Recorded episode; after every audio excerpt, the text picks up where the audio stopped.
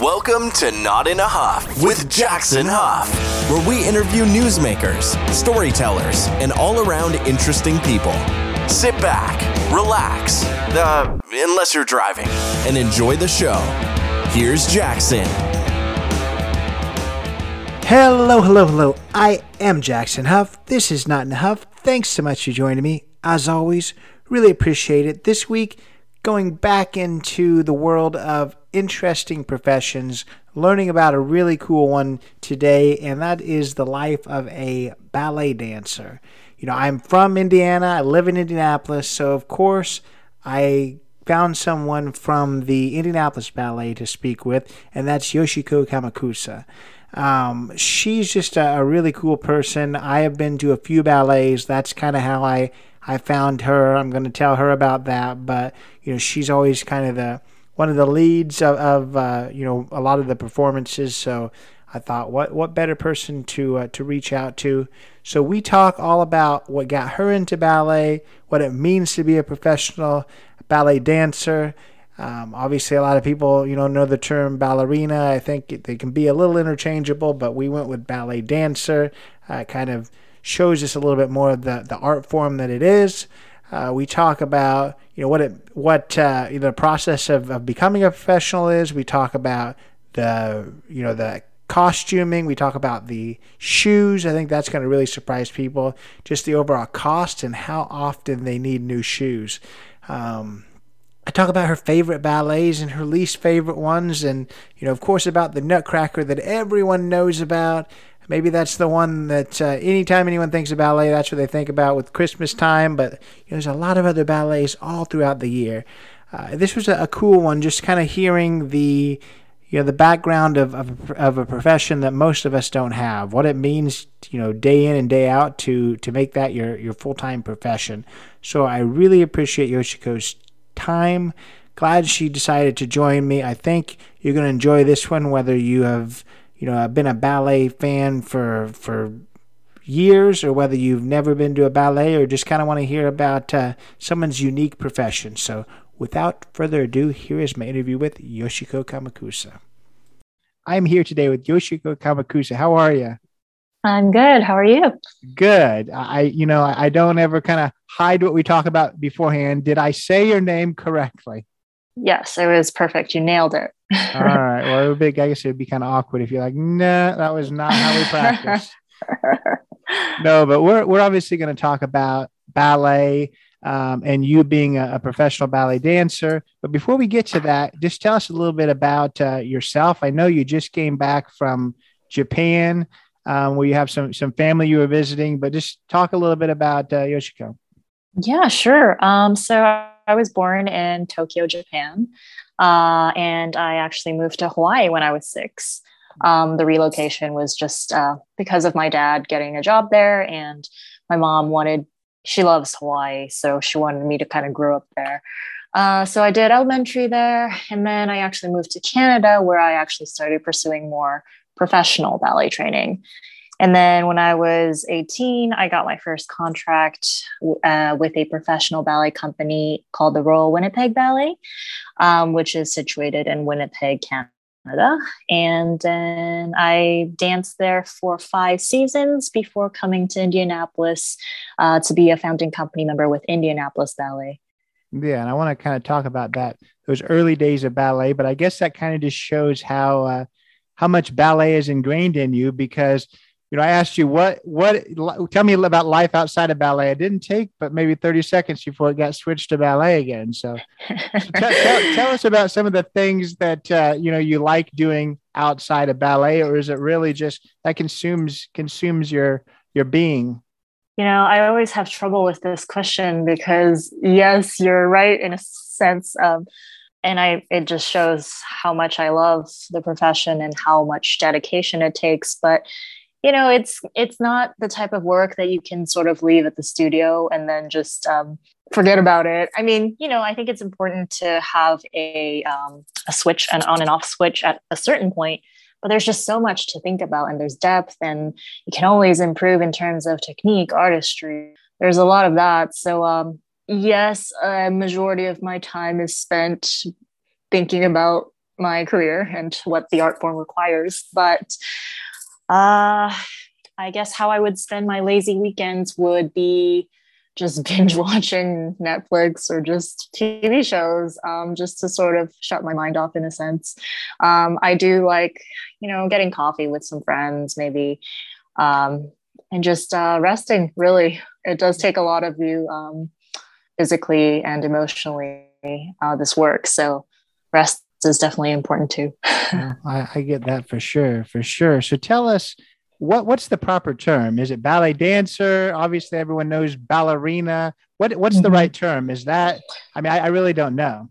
Honestly, um, both of those terms are great. Um, I think a lot of us like to put professional ballet dancer, just because there are so many people who don't know or understand that ballet is an actual profession. I, yeah. I get you. I get you. so you talked about that first, uh, your first stop in, in Canada, but let's maybe take a, a step just a little further back and what got you into ballet to begin with because i feel like so many you know kids go to ballet class and maybe they do it for a few years and then they move on to jazz and hip hop and then you know t-ball or something so what made you i guess stick with it and this is your your profession so talk about those early yeah. years um, absolutely. Uh, when I was seven, my parents actually took me to a local ballet studio in Hawaii. Funnily enough, um, you would think I would do Hawaii, um, Hawaiian hula or something, but um, I did ballet. Um, and I just so happened that my mom mostly wanted me to take part in some form of exercise, but not gymnastics because she wanted an element of artistry to it too. By the way, my parents, neither of them are ballet dancers or any sort of um, athletes. So that's uh, has nothing to do with it. But um, yeah, I think she just wanted um, physical activity and artistry to be in my life. And, you know, I was pretty, I was a pretty obedient child. I think I just um, went when they took me to lessons, but I think I just didn't oppose at that point.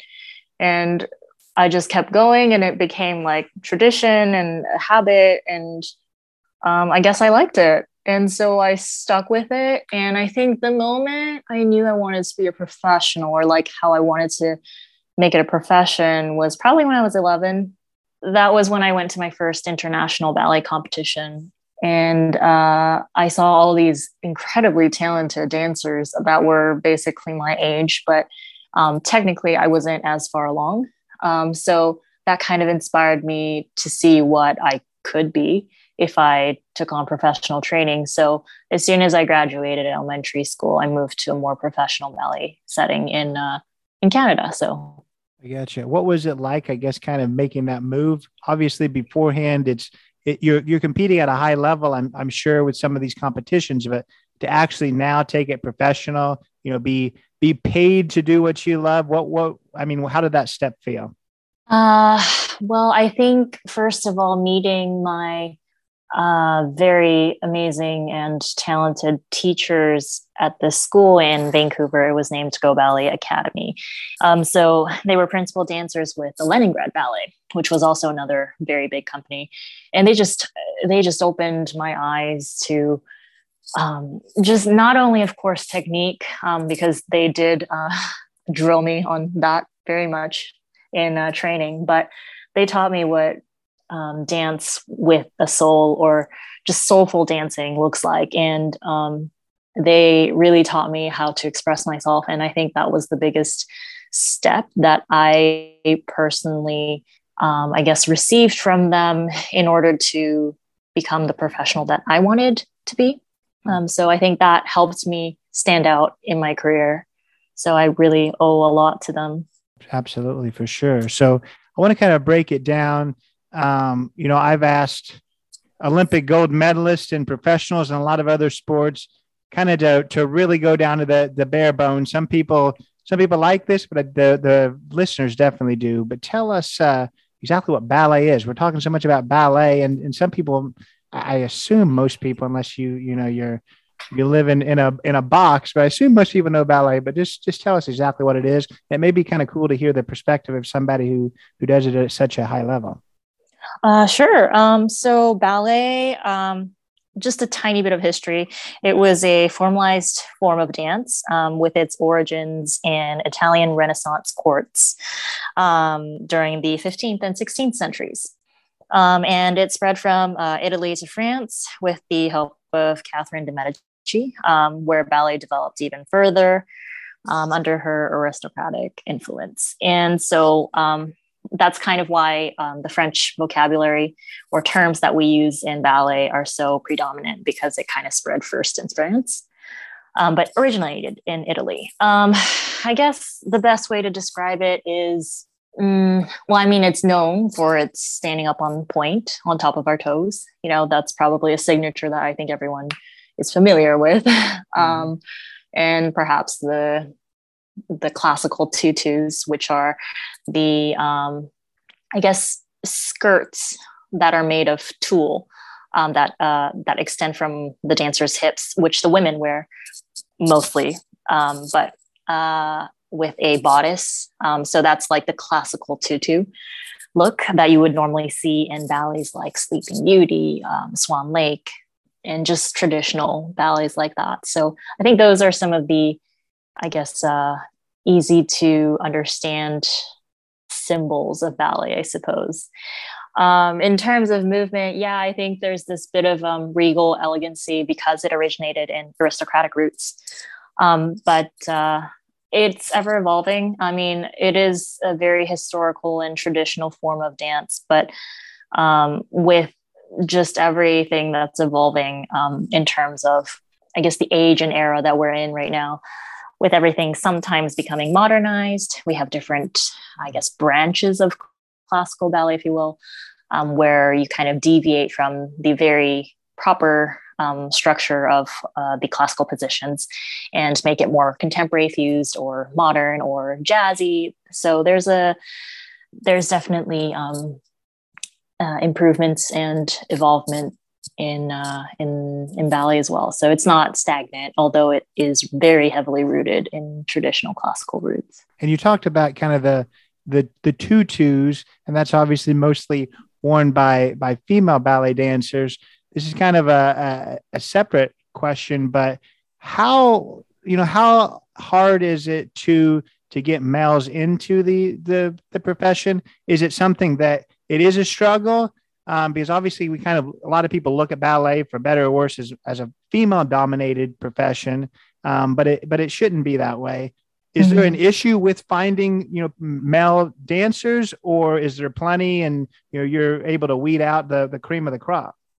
Yeah i think it's always um, a kind of a prolonged issue that you know boys or male dancers um, you know they have the stigma that it's just a not a manly thing to do. But then you know with all this um i guess uh, progress and just difference in perspective nowadays with um, gender and how that's defined for everyone um, i think we've become so much more open-minded and i guess um, just willing to see new ways and not just um, stereotype gender roles. Um, but it, it is a fine line because again, it is so um, historical, and I think there's a lot of people who love the art form because of its um, traditional roots.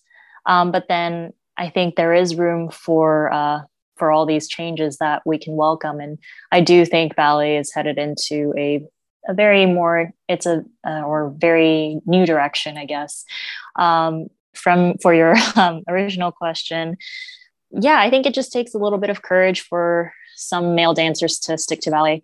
Um, if they love it, they'll do it no matter what. There's actually quite a few um, male dancers who are really just promoting, um, you know, dance for boys and um, to stop bullying and harassing for if they have an interest in it, you know, because there's nothing wrong with it. And it's actually a very athletic and difficult thing for men because they partner all the time. They have women over their heads, and you know, it's not an easy um, there's nothing um, you know silly about it so no absolutely for sure but uh, talk about how you you made it in how you decided to to come to indianapolis and and then also to kind of be a, a founding member of uh, you know the the professional ballet scene here Um, I, I don't know a ton of history about, you know, Indianapolis Ballet. I know that it was only been a few years that we had a, you know, a professional group. I don't know whether we ever have in the past or this is really the, the first one, but I feel like it takes uh, a special kind of person to, to uproot themselves and not, you know, not go to an established company. You're, you're, you're kind of being a founding member. So that's kind of cool.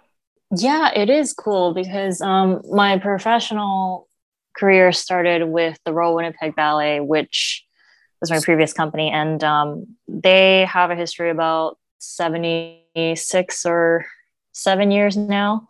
So it's a very very old um, company, and they have much longer history, um, which is wonderful. Um, and I learned so much from my experiences there. But I just in 2018, I had this opportunity to come to Indianapolis, which I got through an audition because um, normally that's how you uh, get a job offer, like with any, say, Broadway or theater, anything like that. Um, so uh, I just sent in my audition to the artistic director, and uh, she just happened to take a real liking to me, and we had the same visions. And um, you know, it was a risk coming here because a new company can, you know, fold at any time. And I mean, we've been through a pandemic. I mean, still going through a pandemic right now. So that has been hard on the arts scene, but nevertheless, we're still going strong. And so my, I guess my relationship with my director was just something that I really look forward to here and uh, debuted in 2018. Um, and I actually believe there was a professional ballet company before Indianapolis Ballet in Indiana. Um, I believe it was called Ballet International, um, but it folded, I want to say 10, 15 years ago. That could be wrong. but so, and then our artistic director, our current artistic director, she actually opened a school, uh, Indianapolis School Ballet, in 2006, I want to say. Um, so she she built the school first, which so it has uh, about ten or ooh, I want to say maybe fifteen years um, history. The school, and then she in 2018 felt it was time to uh, build the company that she's always wanted. So that's when our I guess company started. yeah, well, I'm glad you came from from Canada to the to Indianapolis. I'd hate for you to have been, you know, in the Sarasota ballet and then have to deal with with this. So, uh, you know, it's not as bad as some areas, but I'm sure you're used to some of the cold weather in Canada. Uh, yeah, uh, just so happens that Winnipeg is probably one of the coldest in Canada as well. I think it was one of the top five coldest cities in the world, to be honest. Oh my so, uh, gosh! Uh, yeah, so I ha- I have been to the ends of the earth. there in Hawaii would be quite a contrast. yeah, that there there's the move that I'm sure shocked your system from Hawaii to Winnipeg. Uh, yeah, I did have Vancouver in between, yeah. so uh, it was a little bit of a cushion before I went into the plunging tundra. yeah, that's that's crazy for sure. So you know the Indianapolis Ballet is just a few years old. Obviously, mm-hmm. when it comes to you know any kind of arts and, and definitely in a uh, you know a mid-sized city like Indianapolis, it is. A, I'm sure it's a it's an interesting kind of thing to to undertake. Hopefully, things are going well. This is, I guess, this isn't the time to say, mm, I don't know, it's not going so well. But hopefully things are That's going true. well. Yeah, I, I think it is going well. Sure, Indianapolis isn't San Francisco or New York, and they don't they may not have the most diversified art scene and they may not be as familiar with ballet. Um, but I feel like in the past, you know, few years that we've been active, we've received great feedback and I think the community really appreciates what we do. And especially during this time when, you know, things are you know, a little uncertain and dark and confusing for so many people, I feel like what we do really makes a difference and makes their lives just a little bit more uh, joyful and happy and uh, I guess inspirational in a way. So um, I, I think we're doing really well. Um, we, we're pretty proud of what we've done so far and we just uh, we hope that we'll keep it up. Absolutely. So, uh, you know, anytime I talk to someone, like talk to some Irish dancers, I've talked to people who who do other kind of, of sport and then also, you know, cosplay and all kinds of stuff. I always like to kind of hear about the in some things it's costuming, but in this, this is not necessarily a costume, but tell us just a little bit about the ballet shoes or something that are very I, don't know. I don't really see them as a shoe. I know we talked mm-hmm. a little bit mm-hmm. about that. So what yeah. exactly, how does that work? So I actually have some on hand right here, um, just so it might be easier for me to explain. Yeah. Um, so the box, this is the box at so the top. A, the, the front um, is, is a flat, flat front. Yeah, it is a rigid enclosure um, at the front of the shoe that encases and supports the dancer's toes. Um, and the f- platform is flat so that the dancer can balance and just um, make things a little bit smoother when they go on top of their toes. Uh, conventionally, the box is um, made from a tightly packed, or not a, uh, from tightly packed layers of paper and fabric uh, that have been glued together and shaped into this enclosure. Um, when the glue dries, it hardens, uh, so it provides the stiffness, stiffness that we need for the support. Um, and then we have the sole here of the shoe, which is usually made from a piece of leather. And then in the inside, there is a thing called a shank, which is also uh, normally made from leather sometimes plastic cardstock. Um, the flexibility of the shank, uh, it usually is determined by its thickness and the type of material used. Um, and then the entire shoe is covered with fabric, which conceals all the box and the inside elements. And then it's usually satin and pink. Um, although right now, because we're supporting people of all colors and diversity, they have started making it in darker colors or just to uh, accommodate people's skin. So that's been really um, a really cool experience. Uh, so yeah. Um, so for me, I I wear a thing called a toe sack. I wear this on top of my um, big toe, um, and then I put spacers in between, and then I put the toe pad on, and then I insert my foot into the shoe. And then um, the shoes at the beginning, they just come like just the shoe. So they don't have the elastic and the ribbons on them. Mm. The elastic, so when you put your shoe, when no, when you put your foot in your shoe, you need the support to keep your foot in with the elastic. Uh, I do mine's crisscross. Some people do it just across. Uh, again, that's individual. And then we have things called ribbons on both sides of the shoe, which we tie around our ankle so that it gives us extra support um, around the ankles because a lot of our work we do um, with uh, pointing our feet. Um, and we need that support when we go up. So, yeah, yeah I guess that's yeah, no, for sure, the for best sure. way hopefully yeah. that's uh, you know you, you did an awesome job as far as explaining it. Obviously it's a little harder when it's you know it's it's uh, verbally rather than actually yes. able to you know for the viewers and, and listeners to see. So yeah i, I appreciate that for sure. Uh, what, what's the kind of cost that go into this? I, I feel like i've seen somewhere that you know really good uh, ballet shoes are, are not uh, are not a cheap thing.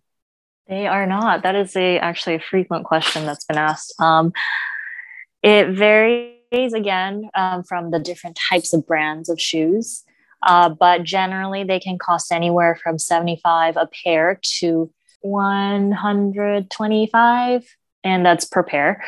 Uh, again, depending on the dancer, they can crush that or like the shoe can lose its life, which means it gets too soft and it can't be used anymore um, within a day.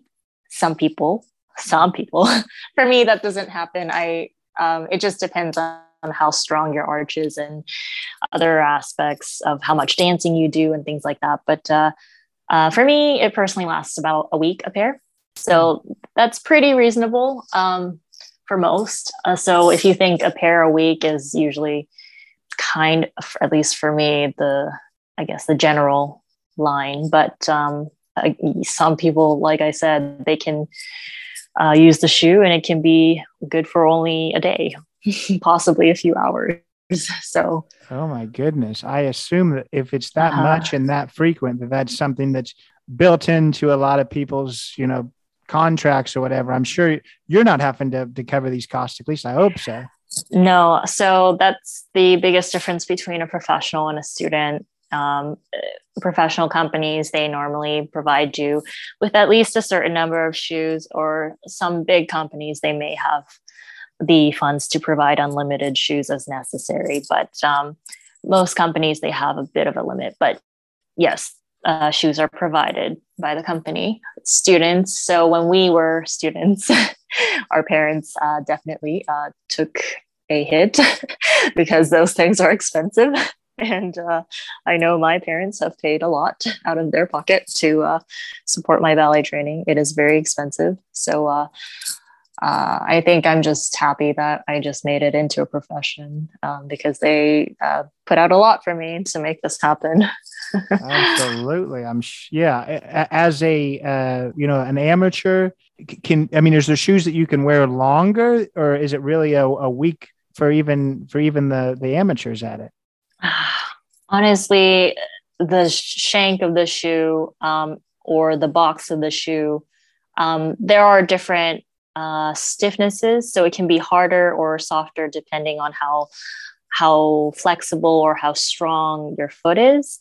So for me, I don't have the most archiest foot, but I have a strong enough foot to make the articulation and all of that footwork. Um, but uh, my shoe doesn't die as quickly as others. Some people who have a very high arch um, have a more difficult time managing the lifespan of their shoe um, just because their feet are so strong that it can just break the shoe really quickly. Um, but as an aesthetic, um, ballet is all about that beautifully pointed arched foot. So um, there are pros and cons to it. yeah, well, I, I, I like the shoe doesn't die. I, I, think that's that's a funny way to put it. I, I think that's cool. So let's yeah. let's, let's get beyond the the shoes. I, I that's definitely something okay. that I think a lot of people uh, kind of wonder about, just because they are you know they're a, a very specialized shoe and one that people you know it allows you to do something that's not natural Normal. to most people, which is to be able to get up on your you know your your tippy toes. So, uh-huh. so uh, I let's let's talk about maybe some some things that would surprise people about being a, a professional ballet dancer. Um, I think. I, I guess the longevity of the profession, to be honest. Um, again, that's also individual in a sense, but I think a lot of people think it's um, it's just something that you do maybe in your 20s and then you're done. At least that's kind of how I've been uh, met with some people. But if you're a very good dancer and you don't have career or you're lucky enough to not have career ending injuries, you could possibly go up to late 30s, 40s, or early 40s. Um, so it's not as short as I'd say like a Olympic gymnast, you know, like uh, if they would be finished before their 30s. Um, but again, you know, if you do have a career-ending injury, it's uh, very possible that you know you could finish very early on. But I I always feel like because our careers do have a time limit, um, we do have the possibility of second careers and anything we wanted if we put our minds to it. So yeah, and that's something I always ask athletes is just the longevity of, of the sport that they're in and and you know what what the what the plan is afterwards because there's a lot of Olympic athletes I've talked to that you know you're you're a an old person on the team if you're 30 and still there. Yeah. So I you know that that second career is something that's really big for for most athletes and it sounds like mm-hmm. maybe it's a, a, maybe a decade later for for ballet but but definitely not taking you to you know retirement age. So what are right. most what are most people doing as as a second you know career from from being a professional is it something that a lot of people go and teach ballet you know at a, a school is it something that mm-hmm. people are going and becoming firemen or what are what are most people doing outside of uh yeah. once they leave i mean i want to say that teaching is definitely a very common path i mean we spent so much of our lives learning about it so it's it's pretty normal for us to like pass it on the information as teachers or as um, uh, uh, ballet we call it masters but they're kind of like coaches for a company uh, or they could become artistic directors or um, if they want to stay in this uh, realm of ballet but some people uh, they are if especially if they had um, experience with injuries they might become physical therapists or mm. personal trainers or or maybe even yoga instructors i don't know but um, it, the possibilities are endless or some people just choose to not have anything to do with ballet anymore and they might just start a whole new uh, i guess maybe they would go back to school and t- get a degree in business or something and then start a company on their own. So um, honestly uh, everyone does very different things so yeah. Yeah yeah. yeah so you talked about the injuries. Let, let's let's talk about some of those common injuries. Again you're doing something that's not necessarily the most natural so i'm sure that mm-hmm. comes with comes with injuries. So what are some common injuries to uh, to ballet dancers? Uh, I would say ankle sprains are very common, um, just because you know uh, we were we're on our toes and uh, there's a lot of uh, stress on our calves and lower extremities. Um, ACL tears, uh, the ligaments in our knees. Um, if some people just uh, dislocate their knees pretty quickly too, hip hip uh, hip tears, maybe. Hmm. Uh, and for men, I would say uh, shoulder impingements or uh, back problems um, just from all the lifting and heavy loading. Um, so things like that are very common. yeah, yeah, yeah. So what does I mean? What does the the typical day look like as somebody who is professional ballet dancer? I'm sure it it varies depending on you know whether there's a, a you know a show coming up, but what is I mean, is it something that you're, I assume you're going and practicing every day, but just kind of describe those, those typical days. Mm-hmm. So for our company, we, um, on a normal rehearsal schedule, we would go from Monday to Friday, generally from 9.30 to 5, but those hours could differ if you're not in a certain rehearsal or not needed that day, um, just depending on the uh, repertoire or um, performance rehearsals that we need. Um, so we always start the day with um, class uh, from 9.30 to 11 uh, which is basically like a warm-up for us um, and a place to also um, hone your technique and make sure that we're ready for the day ahead with our rehearsals for the shows um, when it's performance week, we would normally start from Tuesday. So we would have the weekend and Monday off because we would go until Sunday for the shows. Because normally our shows are um, on the weekends, Friday, Saturday, Sunday. Uh, so we would probably uh, have later start days around 11, 12 ish, um, and then go later until like nine or so. Um, and we would have like stage rehearsals before shows as well. So yeah. So at this point, you know, are when you're rehearsing for a show, is mm-hmm. it you know learning the the moves and making sure you've got them all memorized? Excuse me. Are you still at a point that you're ever actually learning new technique? I mean, I assume maybe you you are, but is which one is it more? Memorizing these moves because you've already pretty much got every all the technique down, or are you still learning you know technique as a professional? Ooh, um, I want to say both um, because choreography can differ even for traditional um, classical ballets. Uh, again, like I said, Swan Lake, Sleeping Beauty, um, versions can um, differ among companies. So if you weren't, um, if you haven't practiced or are familiar with a, say, a Petipa version of uh, Don Quixote, because you've only done the Nureyev version or something like that, um, you would have to learn new parts and or new choreography. And then again, different roles, say if you're a leading role or if you're in the ensemble or things like that. So um, I think memorizing and learning choreography will always be a process um, unless you've done the part um, a couple times. But there's always something new to learn, even with the steps too um, technically you're always learning new things um, because i mean our bodies are just never we work every day um, to make sure that we can control our bodies as much as possible but we're human. Um, there's definitely going to be off days no matter how hard we train. And um, so i guess the reason why we rehearse so much is to try and get that consistency to say at least to a level of um, want to say 85, 90%. I think that would be great. And that way you're ready for even when you're tired or when you are having an off day, it's still at a pretty good uh, level when you do those shows.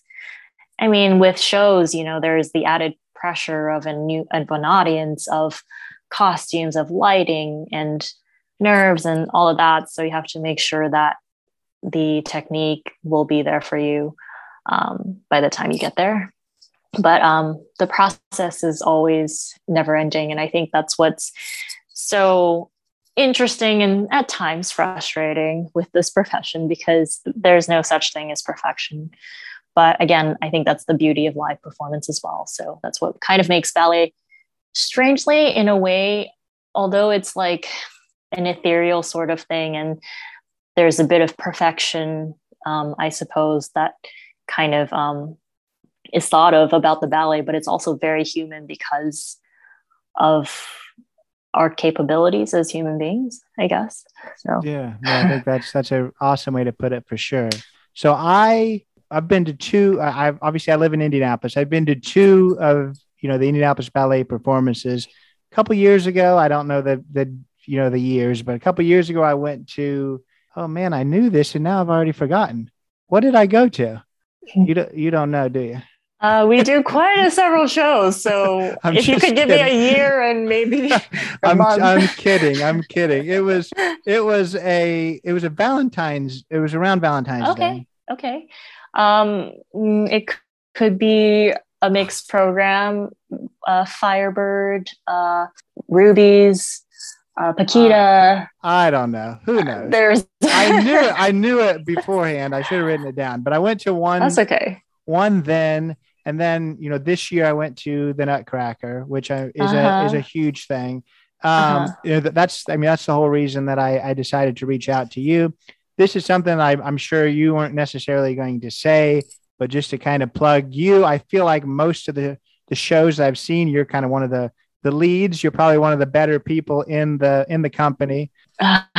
so so I guess the question, and, and I, I, give you kind of that compliment because I'm going to ask you one of the hardest questions probably, and that is, okay. what are you know what are some of your favorite play? And It's not plays, favorite performances, favorite things that you do, and then some of your least favorite.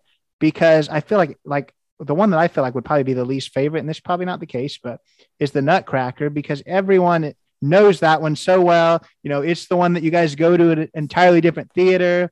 And I feel like if I was a ballet dancer, you know, I would I would hate that one because this is the only this is the one time a year all these people that don't even know ballet come and see us and we put, you know, we bust our tail and all these other, you know, all these other things and and everyone just cares about the nutcracker.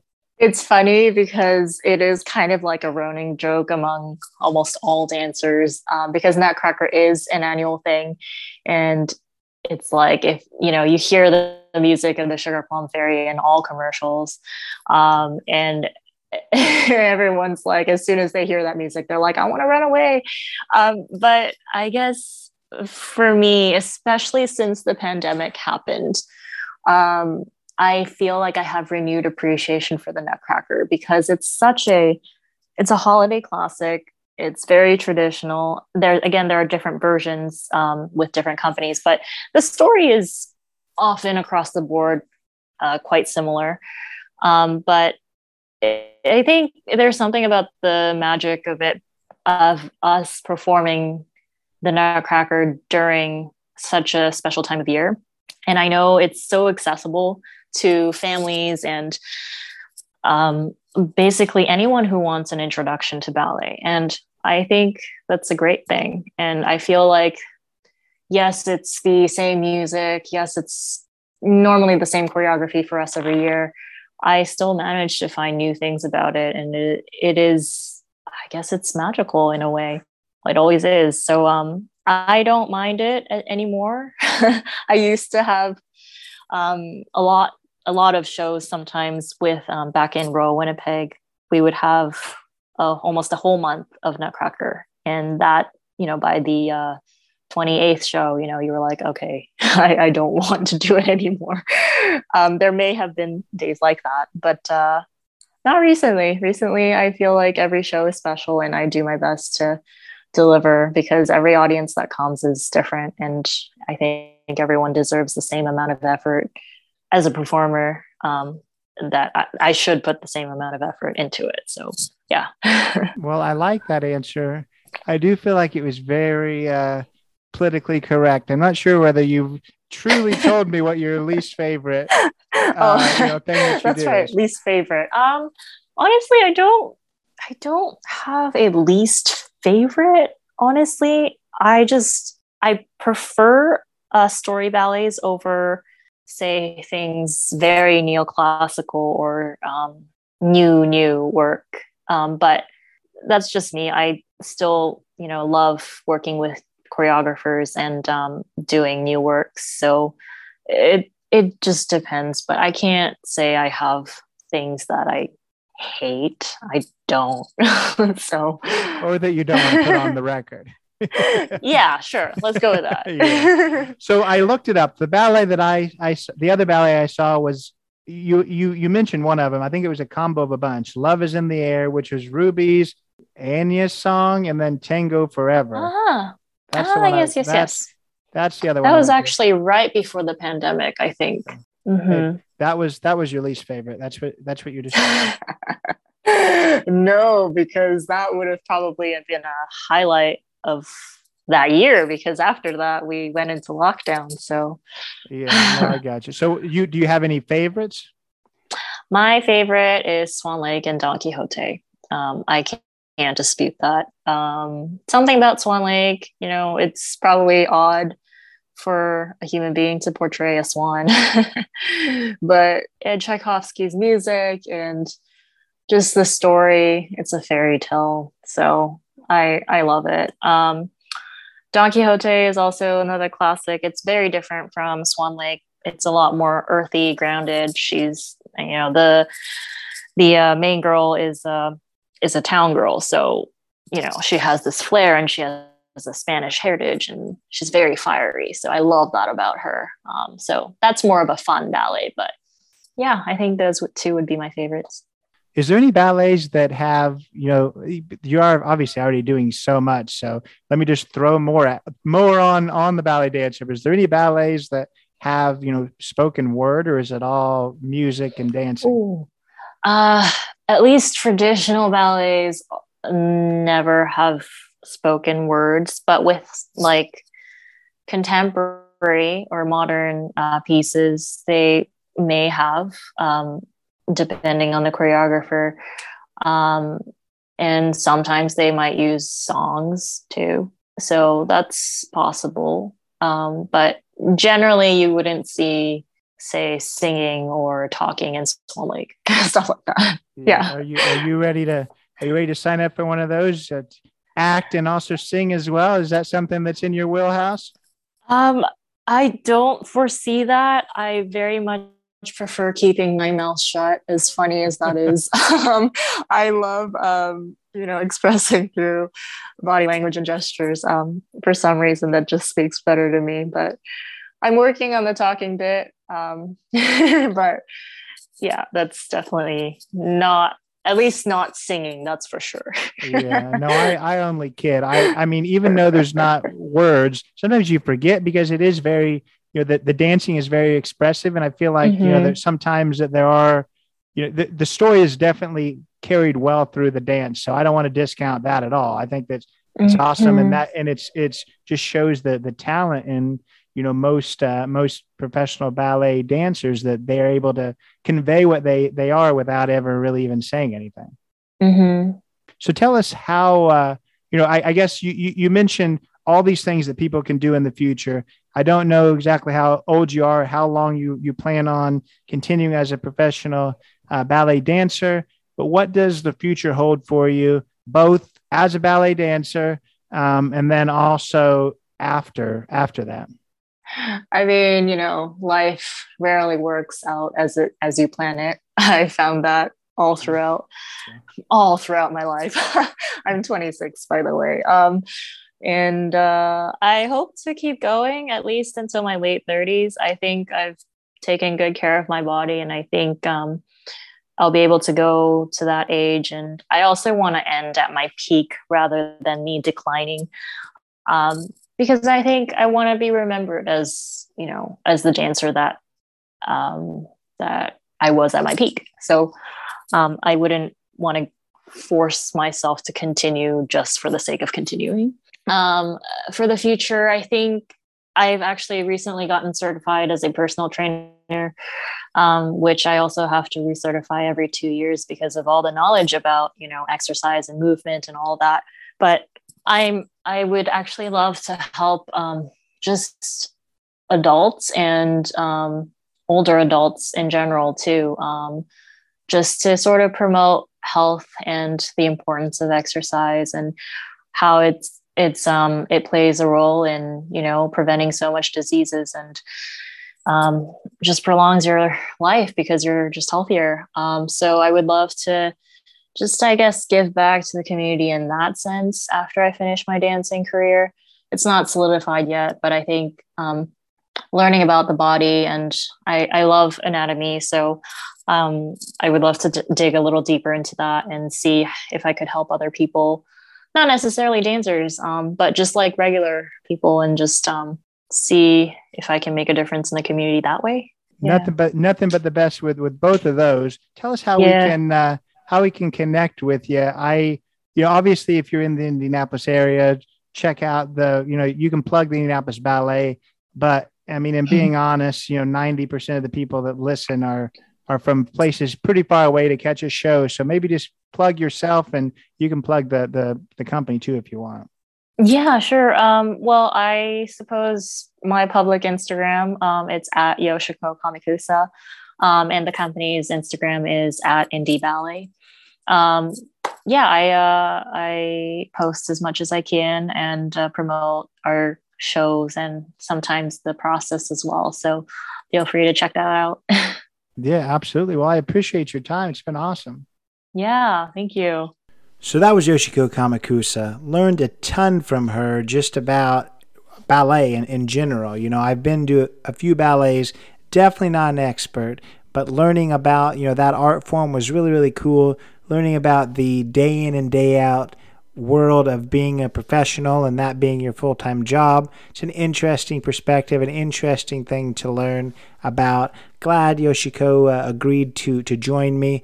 I do urge you, you know, check out wherever you're from, check out your local ballet, check out your local, you know, art forms in in any any form, if you will.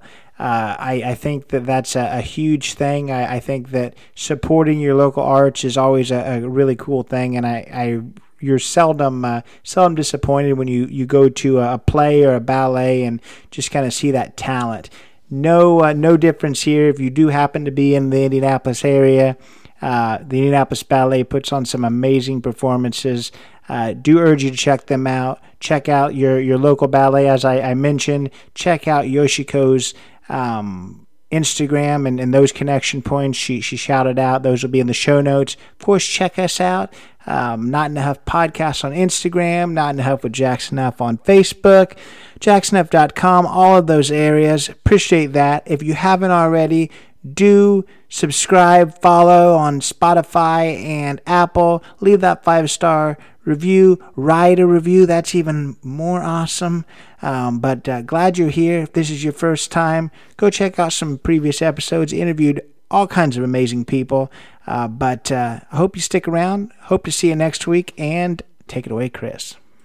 This has been Not in a Huff with Jackson Huff. Thank you for listening. Be sure to join us next time where we will interview another amazing guest who is sure to make you laugh or make you think. Or, hey, maybe even both.